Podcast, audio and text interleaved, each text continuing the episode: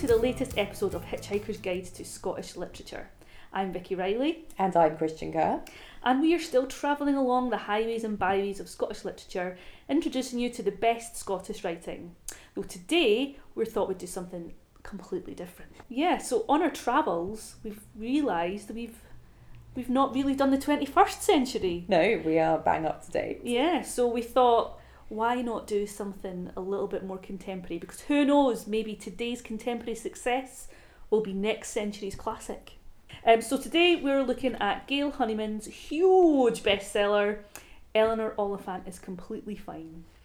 It's a debut, which I believe is this year's best-selling book so far, unless it's David Walliams. Well, you know, book written for adults, let's yeah, say. yeah. It's because it seems that this year in particular, if it's not number one in the paperback chart, it's number one in the ebook chart, and it's just it just keeps trucking and trucking, and the sales show no sign of slowing down. Yeah. which is great because it's a, it's been a shining example of what we call a word of mouth success, um, and it's a real page turner, and it's a lovely tale of loneliness, acts of kindness, and how a lost soul can find their way again. Yeah, absolutely. Um, I think the sales just like really speak for themselves. It's Yeah. astonishing. 90,000 in hardback and then more than half a million in paperback Yeah. and that's just a lot of Eleanor Oliphant And who being completely fine all over the place. Yeah, who knows how many ebooks? yeah, no one knows. Maybe Amazon. yeah.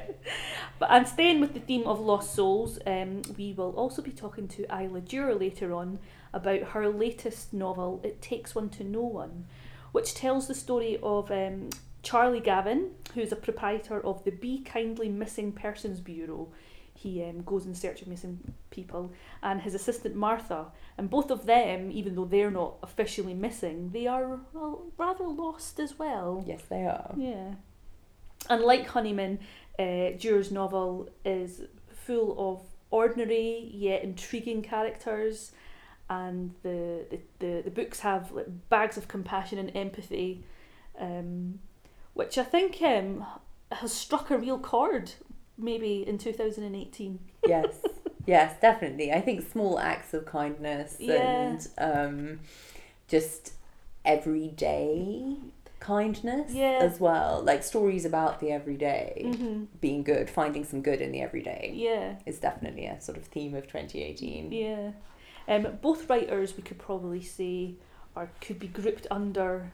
Maybe it's the dreaded word. I don't know the dread because I don't think it should be the dreaded word middlebrow fiction, um, which I think is a genre or a categorization, um, is probably quite maligned unfairly. yeah well i think it's a really interesting question Yeah, about peop- whether it's sort of if it's middlebrow is it is it really aspirational Yeah. right is it trying to be highbrow but it's still just middlebrow It's it's it's sometimes used in a pejorative way. The term Yeah. middlebrow, when Yeah. actually to me it is more of a categorization thing. Mhm. and so like the word nice it's, it's, It's- underrated yes, yes.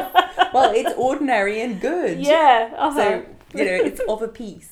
yeah and i suppose middlebrow fiction too is probably not um, a category that a lot of people might think of when they think of scottish writing scottish literature because like it or not um, we we we are kind of well known for all the cliches of Mhm. urban dark masculine literature I, and yet we do have a growing contingent of successful writers that don't go down those well trodden paths that um, that do show the actual real variety of voices in Scottish literature. Yeah, I think that's so interesting because I think that um, certainly on, in you know the late twentieth century and twenty first century, Mm. Scottish fiction has really diversified, Yeah. and that's a lot to do with the fact that you know a lot of our most successful writers right now and highest quality writing is coming from women. Mm. Um, and um, I think also one of the things that's going on is when, when we say, when we think of Scottish literature, we're still thinking about a canon. Yeah, And yeah. that is uh, you know, dark and urban and masculine. Yeah. Although it's certainly true, there's also plenty of dark, urban, masculine Scottish literature that is still middle brow. Here's looking at you, Tartan Noir. Anyway, but back to um, Gail Honeyman, Yep. um, who um, in some ways kind of feels like a really unlikely literary phenomenon. You know, like, you know, since the publication of Eleanor Oliphant, and despite its massive success, Yeah. she herself's not very visible. Yeah, it's fascinating. Yeah, like um, I I don't recall any you know big festival appearances or, and she's had very few media appearances. I think she's been interviewed by like the Guardian and the Telegraph, but Yeah. you know she's not in the media a lot. And I had a quick look at her her um, Twitter page. And uh, she's not tweeted since 2017. she's not, you know, on Radio 4 and she's not Yeah, she's writing- not become a talking head. And this Yeah. is so fascinating. I hadn't noticed this until you pointed it out. Yeah. Because um, I suppose the bestseller visibility is Yeah. just so they become part of that world Yeah, and, yeah. and she's not really done that yet Do, So- so, do you think that that's her choice to keep a low profile, or do you think it's to do with the fact that um, you know literary journalism doesn't isn't particularly interested in promoting the the middle brow? but then you get a lot of middle brow writers on radio 4 and writing columns Yeah. For the guardian Mm. books pages and Mm. or and all that Mm. kind of thing so i wonder if it's because she still lives in glasgow yeah, well, that too. but like it very much feels like the eleanor oliphant despite its great success it's like a quiet phenomenon yeah, it's quite it's weird. It's like I mean there was an eight way bidding war for her book, um, and you know she got quite a, a pretty penny's worth for an advance, and she won the Costa Book Prize, and rights have been sold to Yeah. thirty and counting countries. And Reese Witherspoon's bought the rights for it to make a film, and Mm. so all these things would usually sort of pile up one on top of the other as part of a sort of fanfare. Yeah, and yet, Yeah. like, you know, there seems less of a fuss about the great success of this book than, say, maybe like the Fifty Shades phenomenon or Twilight Mm. or even Gillian Flynn and Gone Girl and Girl on a Train and all those girl books. yeah. Well, I wonder whether it's because this is better than all of those. I mean, certainly in terms of the quality of the writing, Yeah. it far outstrips Twilight or uh, Fifty Shades. Yeah, I mean, um, this is just in a different class. But yet, you Um, don't sell as many copies as Gail Honeyman has without um, breaking through into the total mainstream Yeah. of book buyers. Absolutely. So it's, it's, it's still really interesting that. Yeah.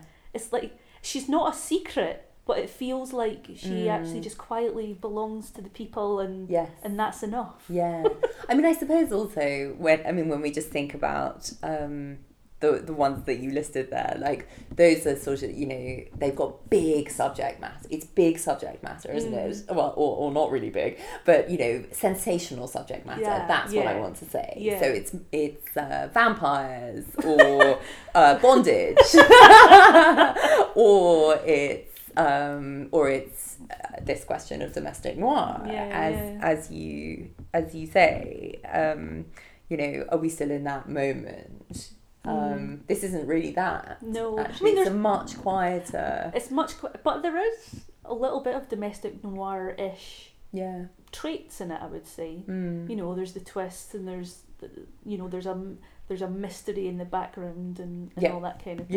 Yeah. yeah Um, but I wonder. I mean, Gail Honeyman herself, with her lack of you know appearances in public and in the media, you know the ones that I have read of her, she does really come. She comes across as really modest, really Mm. self-effacing, and not, um, not showy. And, yeah but or, also deeply accomplished yeah, as yeah. well. Uh, yeah and, but and also actually really keen to point out her ordinariness yes rather than sort of saying I'm a special flower now. right right Because I mean, her her um, her life before um, publication, she doesn't really go into, but from what we can glean, um, she was brought up in central Scotland, probably just outside Stirling, by a civil servant mother and a scientist father. Um, she went to university in Glasgow and then did a doctorate in Oxford in 19th century French poetry, Yeah. which I don't find particularly ordinary. no, me neither. but then she realised that um, she didn't really like academia, so then went to work for the civil service herself, and then as an administrator in Glasgow University. And she, in the interviews as well, she doesn't say you know she was particularly dissatisfied with that that life that she had or or anything like that. She just sort of says you know, I was turning forty and I thought. Let's give it a go, because that is the kind of thing you do when you're just about to oh, turn Abs- forty. Absolutely. And then it seems as soon as she made that decision to become a writer, that's when everything started happening really quickly. You know, she sent the first three chapters of um, Eleanor Oliphant to uh, um, the Lucy Cavendish Fiction Prize and was shortlisted, and that's how she got her agent. And then, then the bidding war started with the agent. And so it seems like. And then it's just this roller coaster success. Yeah, yeah, absolutely. And um, I think that one of, one of the things that's interesting, and I definitely think that this is a theme that is emerging over the months that we've been uh, looking at um, novels. Actually, it's been a while since we did some poetry, isn't it, on yes. the podcast? So we've we've that. definitely been doing quite a lot of novels, um, and. Um, I don't know if this is. I'm sure this is not a, partic- a peculiar, peculiarly Scottish trait, but it seems that there's a good clutch of novelists who achieved sensational success out of the gate, but starting late in life. Yeah. So you've got Muriel Spark publishing The Comforters at age 39, Mm. and um, Walter Scott, 43, I think, when Waverley is published in 1814, and then Alexander McCall Smith, who's 50 Yeah. with Number One Ladies. And of course, with these writers, I suppose they are a bit different from Gail Honeyman in that they had all published other books. Mm. But I do think there's something to do with writing assured fiction Yeah. um, that comes with middle age.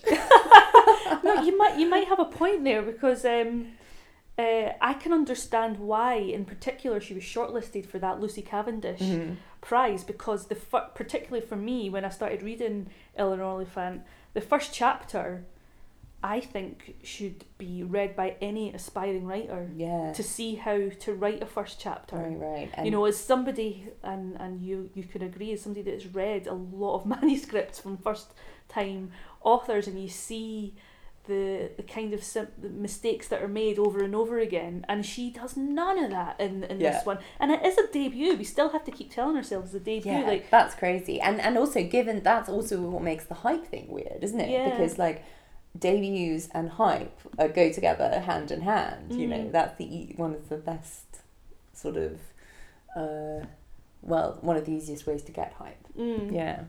But like the, the first chapter, like, she sets out everything really nicely. The the tone and the voice of the character, and the right amount of drip feeding of, of the intrigue of what the sort of central mystery is and what could happen and, and all that kind of thing. And you feel comfortable as a reader, like right off the bat. Yes. It's, it's very Well, assured, as you yeah. say. It's so. Uh, should we talk a little bit more about this opening chapter Yeah. here because it just sets everything up so well.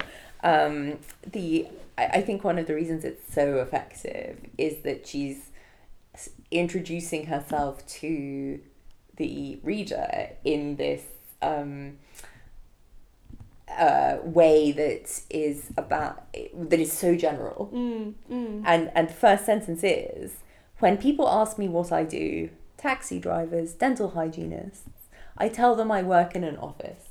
yeah. And so you're instantly in this sort of familiar situation. Yeah, You know, where someone's like, What do you do? Yeah. And, and you're like, Are we gonna have one of these conversations? you know, what shall I say? I'm a lion tamer. You know. Um and It's not um, very and- often that you get a, a this, this the central star of a novel just as is a fairly lowly office worker. Yeah. They've always got quite highfalutin jobs or aspire to something really Right. highfalutin. Yes, and then she and but what she's doing is she's sort of wrong footing you there at the same time Mm. because she's saying um, this is not going to be an ordinary Yeah. thing. Like the writing is so like already in the first sentence there's a tartness hmm to it. Um, whenever blah blah blah, but this is a specific telling of the Yeah, story, you know, and you're going to get more information now. And then she goes into this uh, description of the office, which is um, uh, an advertising agency with creative graphic designers, and she says, I'm in the back office.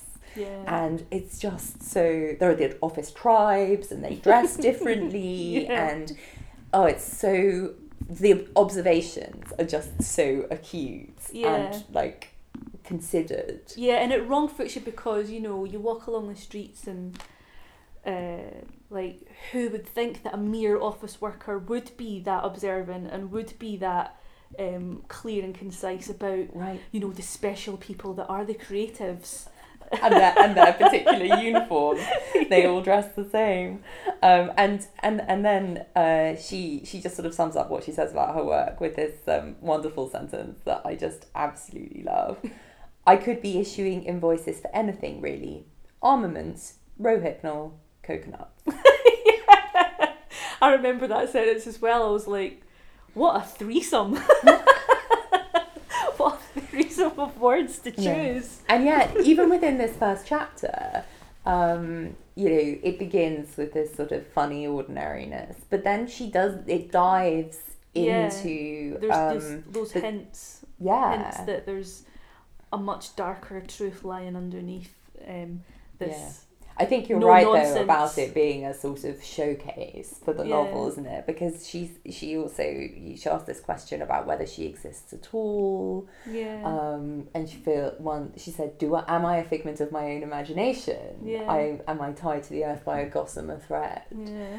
Um, and I think you have a sense that this sort of ironic voice is a little bit like, "Am I taking myself too seriously here?" But you know, Yeah. like that's a I, I hadn't I didn't really notice that as a question, but it's an important question for the book Mm, absolutely. well. And for the rest of the story, for a summary, if you're not already Yeah. familiar, um, so we're introduced to Eleanor as this loner who goes to her office work faithfully and dutifully from Monday to Friday, and at the weekend goes home, speaks to no one, and downs two bottles of vodka every weekend. And she lives alone. A lot of vodka. I know. she lives alone. She has a difficult relationship with her mum, who is in prison. Um, we don't know what for. And they have a weekly chat, which always leaves Eleanor feeling depressed. And there's hints of childhood neglect and probably more ab- actually abuse hinted Yes. at. Yeah, and yet, despite this, she just doesn't deviate from this orderly routine. Right. And I think in this early chapter, there are all these moments where she is sort of repeating, like, um, as part of her routine, sort of series of mantras about who she is. And one of them is Eleanor Oliphant is completely fine. Yeah. Um, and she says, I've always taken great pride in managing my life alone. Yeah. I'm a sole survivor. I am a self contained entity. Mm. And um, that sort of repeats throughout the book, Mhm. I think. Particularly in the first section, yeah. Yes. And particularly when she's sort of talking anything in relation to the phone calls from the mother, you know, which sort of under, uh, you know, undermine that in, in some ways as well, because the voice, the, the relationship is obviously so unstable, Mm. and the mother's voice is very unstable too. Yeah. What it was funny while I was reading it, I always found those bits the weakest part of the Mm. novel. But then after reading the whole thing, Right. it really makes sense. Yes, indeed.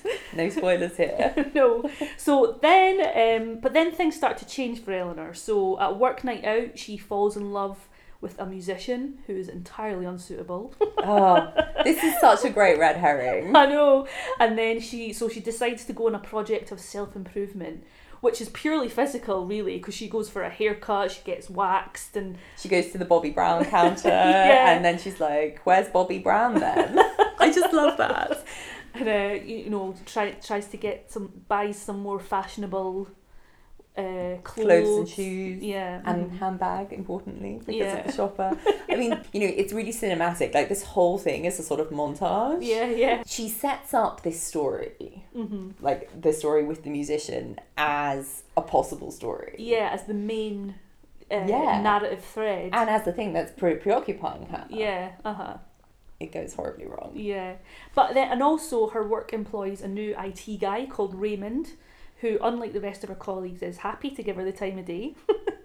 and um, uh, while they're walking home one day, they encounter an old man who is taken ill, he- and um, they take him to hospital.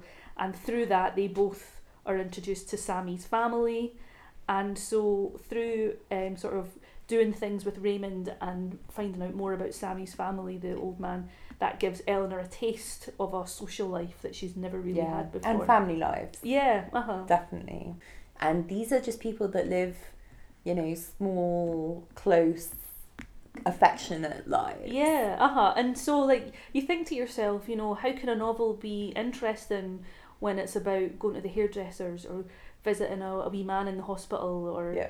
or you know, just going out for coffee with your colleague and all Mm, that? Because mm. that's really the sort of the happenings. That is the plot Right, of right, the story. Uh, But they're invested with this sort of sense of wonder. and then there there comes a sort a denouement of sorts, um, sort of maybe uh, two thirds of the way through, Mhm. and she realizes the true nature of the musician, and realizes that she was being a bit of a fantasist and fancying him, and then she descends into a really deep, deep depression, and though that section there where she's first is really disturbing. it, it is. I, I was actually quite uncomfortable reading it because you know you can be a bit of a method reader when you're reading novels, and you kind of you know you sort of get into the mindset of the of the of the voice, particularly if it's first person like that. But those bits I would I would take a little break just because yeah they were really um, really affecting.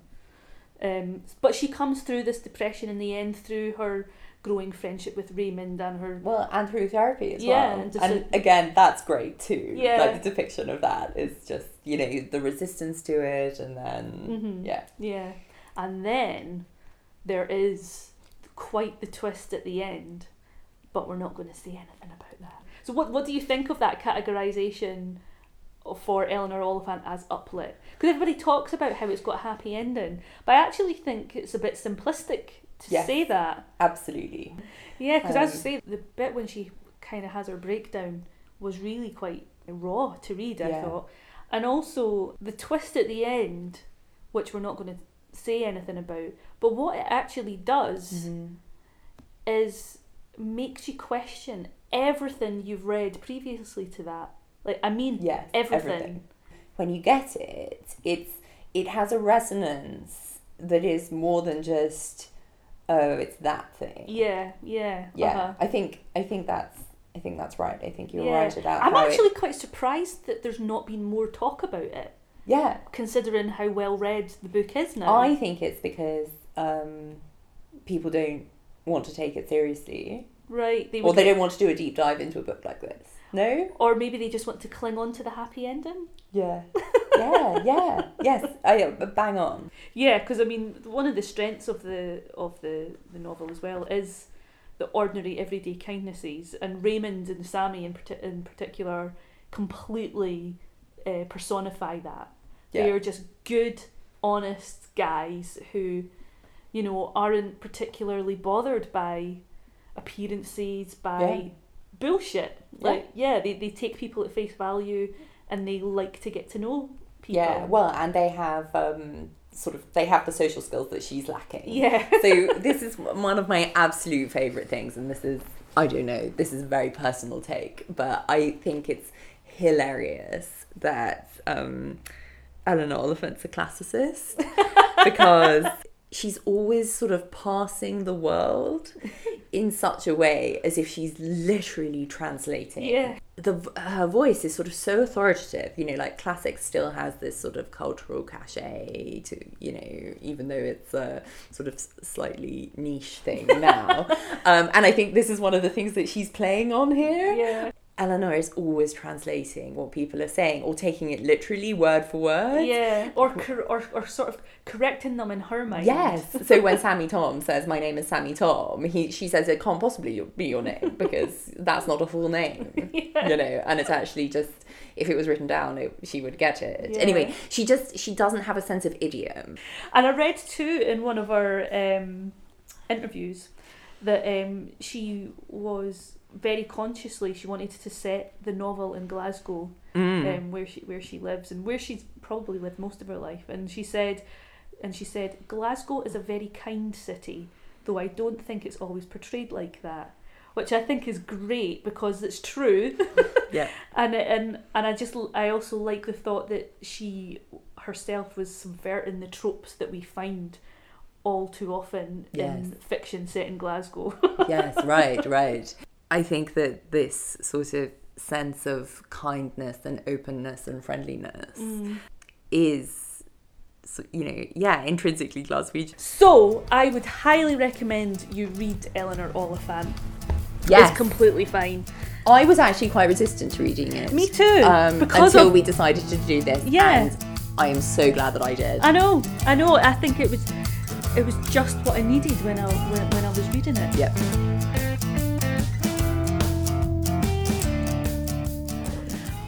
Hello, so we're here in uh, the Birlinn offices, and today we're joined by the very wonderful Isla Dewar. Hello, Isla. Hello, hello. Thank you for asking me to come. Yes. Thank you for coming. Yes, all the way from the Kingdom of Fife. Yes.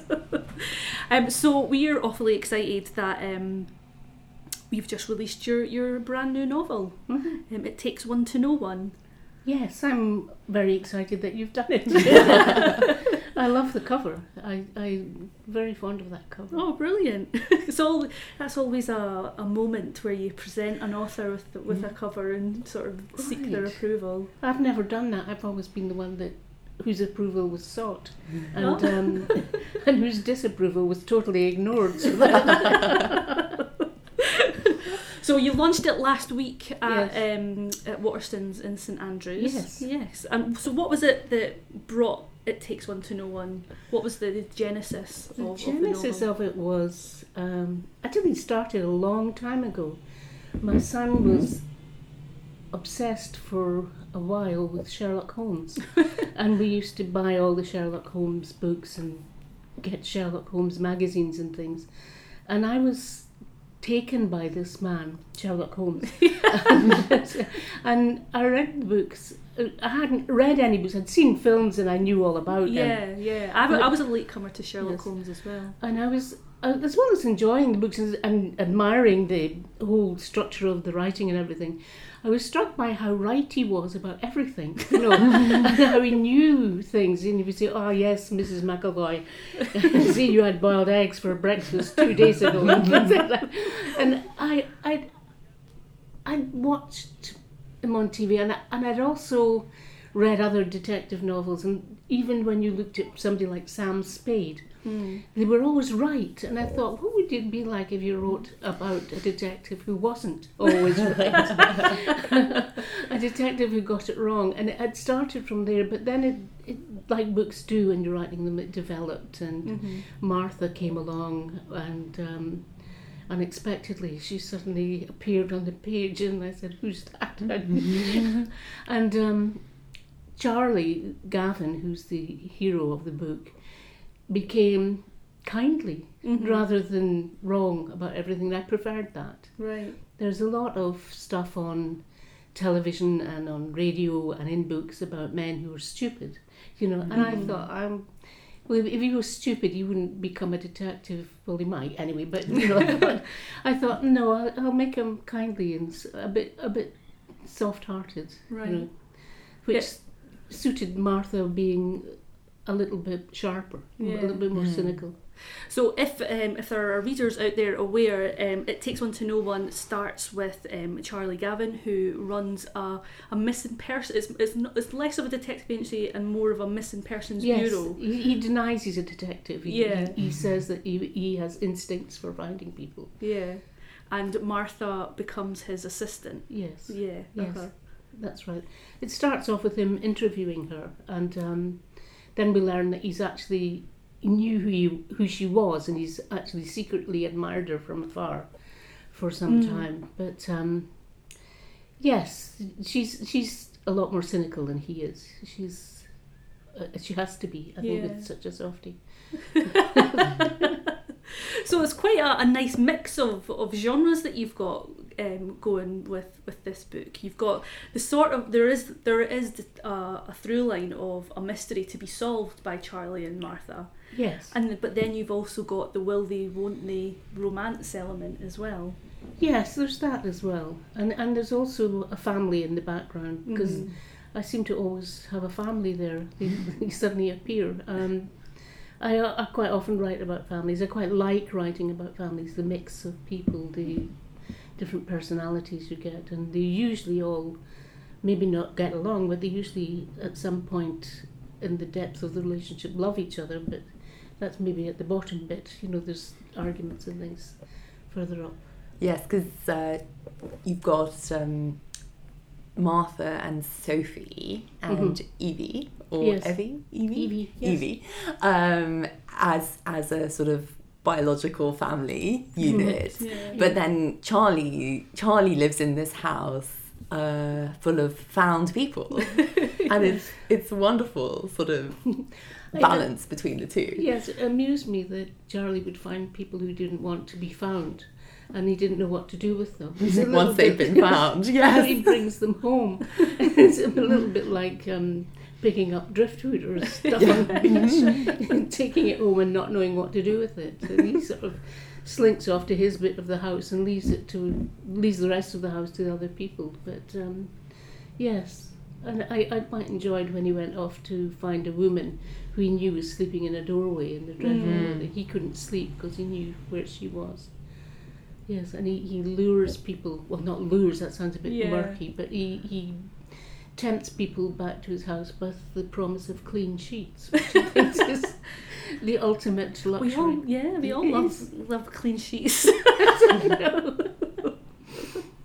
And so, as you said earlier, you started off by having, by thinking about a, a n- more usual detective story, but just the twist was on the character. yes, that's right. And then it's be- it became something else. It became more about just the characters in it, hmm like the, the different families, the different people that Charlie finds. What made you decide that maybe you didn't want to go strictly down Well, the I sort of knew more that mystery element? there wouldn't be gruesome murders, and I, I just couldn't write that. It's not. Mhm. It's not there. It's not inside. Um, and I always say when I'm writing a book, I I know roughly what's going to happen, but you have to leave have to leave it loose a bit.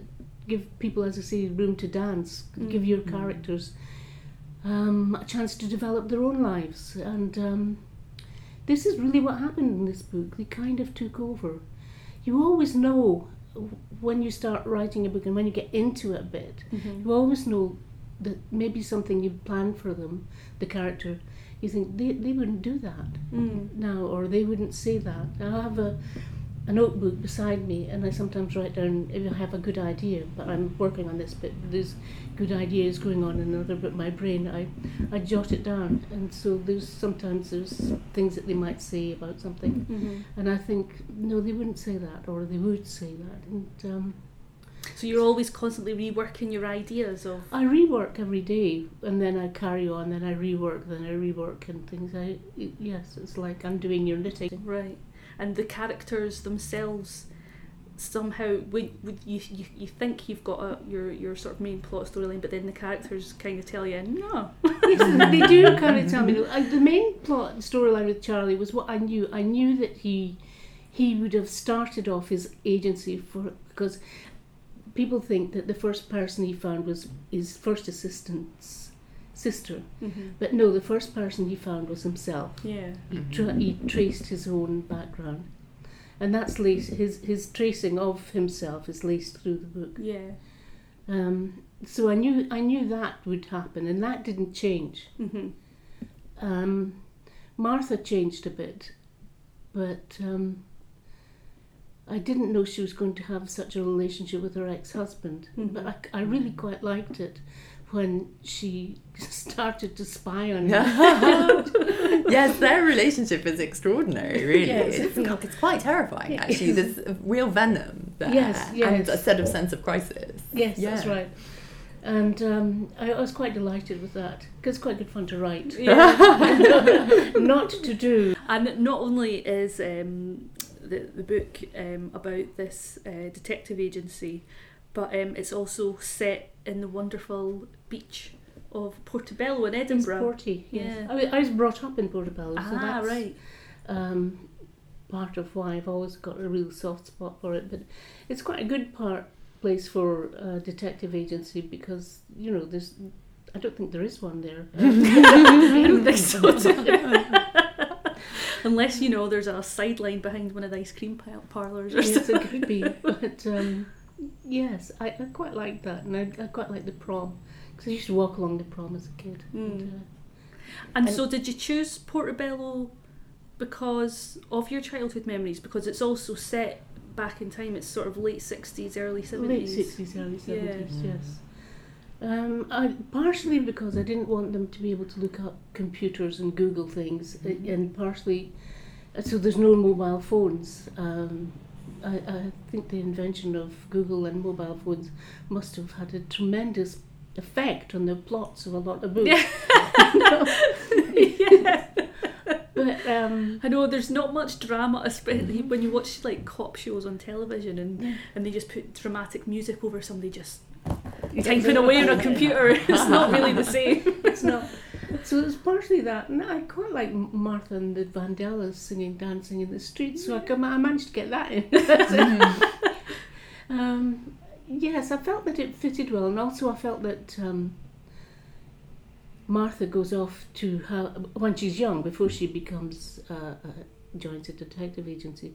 She has a dream of being a rock and roll megastar, and I Yeah. think that. Um, and she actually pursues it briefly, but um, and all of that could be done with them going about the country in an ancient van. Yeah. There, there was no there, there was no sophistication in the same way back Mm. then as there is now. Uh, you know, she couldn't have done a podcast. She couldn't have put herself singing on YouTube. She, Mm. you know, Yeah, and if she had, then someone would have known that she was the very first all-girl Band, band, yes. which is just wonderful when you think about how many other girl bands might have thought that they were the first. Or, I know. They didn't know about. They didn't know about Martha.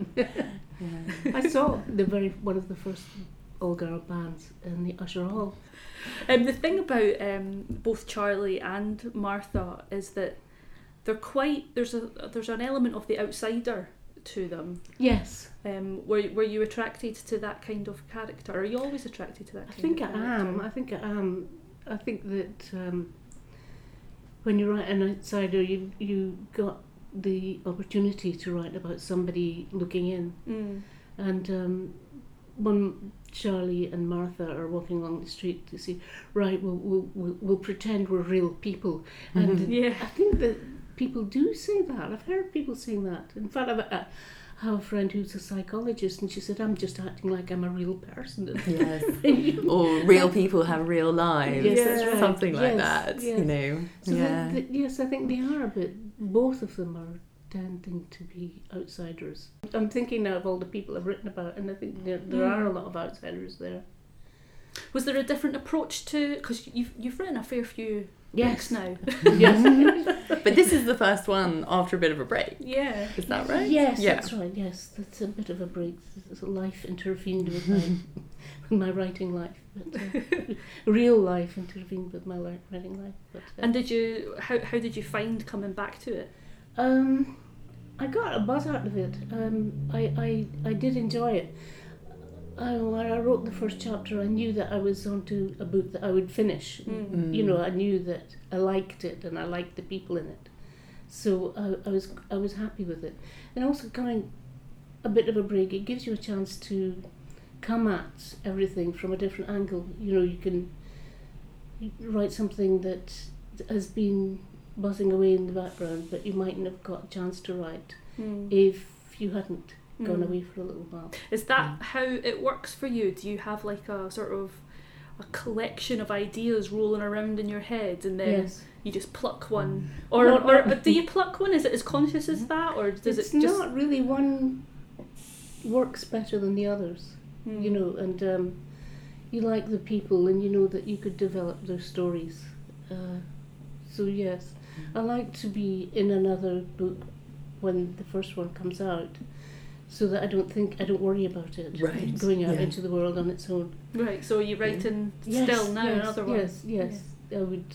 I would always be doing that. It just, it just keeps you occupied. Keeps me out of mischief, forming an all-girl band. and do you, do you so you don't? do you find that uh, characters cross between books though or have to be renamed or they're all just very distinct They're all quite Well, distinct. yeah yes. so they're not going to appear Yes. um, could you tell tell us a bit about Sophie and where she came from Sophie is Martha's mother, I have Yes. yes. Um, Sophie just developed really. Um, when Martha leaves the interview, she has to be going somewhere, so she goes home, and um, then and I knew that she lived at home, but I didn't really know that Sophie had lost her husband; that she she was Mm. widowed, and, Mm. and that, and so having made Sophie widowed, it gave me something a sort of platform for the relationship between Sophie and Martha. Because Martha was quite young when her father died, and Sophie hasn't really forgiven him for dying. Mm. You know, she's sometimes plagued by the vision of him. He fell from a roof and, and, and died. Sometimes when she's stressed, she has visions of a, swa- a, fa- a falling man. Mm. Um, so there's that, but also she's kind of stepped back out of life in a way. She has to make cakes and she has to look after Martha. Then when Martha comes back pregnant and then has a baby, Mm. she steps up and looks after the the, Mm. the little one, and um, her own life and her own view of herself has been kind of put to one side as she you know deals with everything that comes along Mm. but um, she eventually has a kind of relationship with um, An uh, old flame. an old flame. and what I quite like about it is that she's she it makes her stop and look at herself and she's thinks, well, I, I she's the, all this modern kissing that people do. I'm not, I don't know if I want to join in with that. And, and then she thinks, oh, oh, and I'm not going to take my clothes off in front of a man. No, that's not going to happen. and so she has her her idea of a relationship is that because this man is quite good looking and dresses quite well that he would be quite good to be seen out with to walk along the street with. And what amused me about that is that that's a, a, a lot of men that's what they're looking for in a woman Right. yeah well I, I think I, one of the things I love about the depiction of Sophie is that there are sort of two voices or she's having conversations with herself yes about these Yes. issues or Yes. worries or concerns Yes. and Again, But she's, she's- worrying about doing the sensible thing and doing the rebellious thing. yes that's. Yeah. right yes yes when she goes to meet the man and he's not in the restaurant this is the first time Oh, in her life she's ever gone into a restaurant on her own. Yeah. And sat or, and ordered a glass of wine and it's a kind of breakthrough for her too. And um, do you find that it's become easier to to write with having written a, a great number of books now, um or do you do you still feel does, does the newness of it still come back to you? the newness still comes back to me. I still love it. I still love doing it. hmm Um, I, I the first, the second book I wrote, um, I wrote Which in is- six. Women talking Yeah, yes. dirty. I wrote that in six weeks, and I don't know how I did that. Wow. I, I still don't know how I did that, and I, I, I honestly couldn't do that now. hmm Um, Was do you think that was just the- uh, something that you needed to say, and that's why it came out in such a rush, or yes, I think that there's an element of that. It, it just sort of builds up and builds up, and it comes out in a rush. And there's another thing that can happen sometimes is that um, you write something and burst out laughing at it yourself. That's a good sign. it's like you didn't think of it. It's like there's this funny line or this funny thought just lying out there in, in the ether waiting for you to come along and net Mm. it and Mm. claim it for your own. There's that happens still.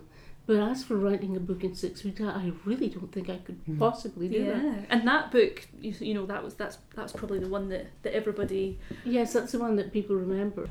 So you've done various kinds of books, you know, historical books and family sagas and Mm. all that kind of thing. Do you have? Do you think you have a, a a kind of space or sensibility that you would call your own, or I think this book is where I'm going to go until I die. This is. Mhm. Uh, I don't think I'll move. I, I quite like the. I quite like the characters, and I quite. I'm, I'm not going to be always writing about the same characters, but I quite like them, and I quite like the shape of the book and how it's how it's gone, Mhm. and I, I quite like the. Yeah, I quite like how it is. So, I think that would be the feel I would go for, Mm. rather than say historical books. So, though I mean, writing historical books is great fun. The the researchers uh, can absorb you totally. The stuff that you find out. yeah, But you didn't feel that because you didn't feel that uh, 1969 is history. no, not really. No. Not really. But sometimes you go into a book bookshop and you'll find a 1969 book. Is, in the historical Yes. historical fiction section. exactly. Well, it depends on how old the bookkeep the booksellers are. You know. The, yes, yes. yes. Can you give away um, a little bit of what you're writing now? I'm writing about um, two women who are looking back on their lives.